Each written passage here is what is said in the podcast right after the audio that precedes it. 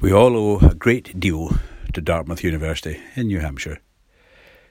Dartmouth is the base of Jack Wennberg, whose work on unwanted variation was one of the most significant bits of new thinking of the last 50 years, along with Avedis Donabedian's work on overuse. And the two, of course, are closely linked. Unwanted variation reveals both overuse of low value interventions and underuse of high value interventions.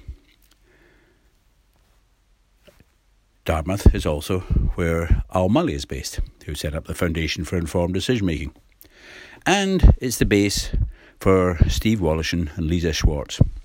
And in the British Medical Journal, they've written this terrific essay in response to an essay in the New England Journal of Medicine, which suggests that we're overemphasizing the overuse of healthcare. It's worth reading because it sets out the science of overuse and what's happened as we understand overuse, and is unequivocal in pointing out the need to think about overuse as a means of freeing up resources for people who are not getting high value treatment at the moment. Now, one of the great things about Dartmouth, of course, is that they are people with an intuitive feel for populations. You see, one of the key differences between value in the US and value in the UK, or indeed in any country that has to cover the whole population from a defined budget, is that we have to think of, firstly, the allocation of finite resources, and secondly, we have to think about people who are not being treated. So, overuse is of vital importance.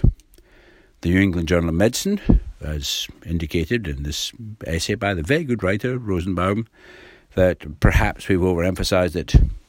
But if you read this article, we're underemphasizing overuse.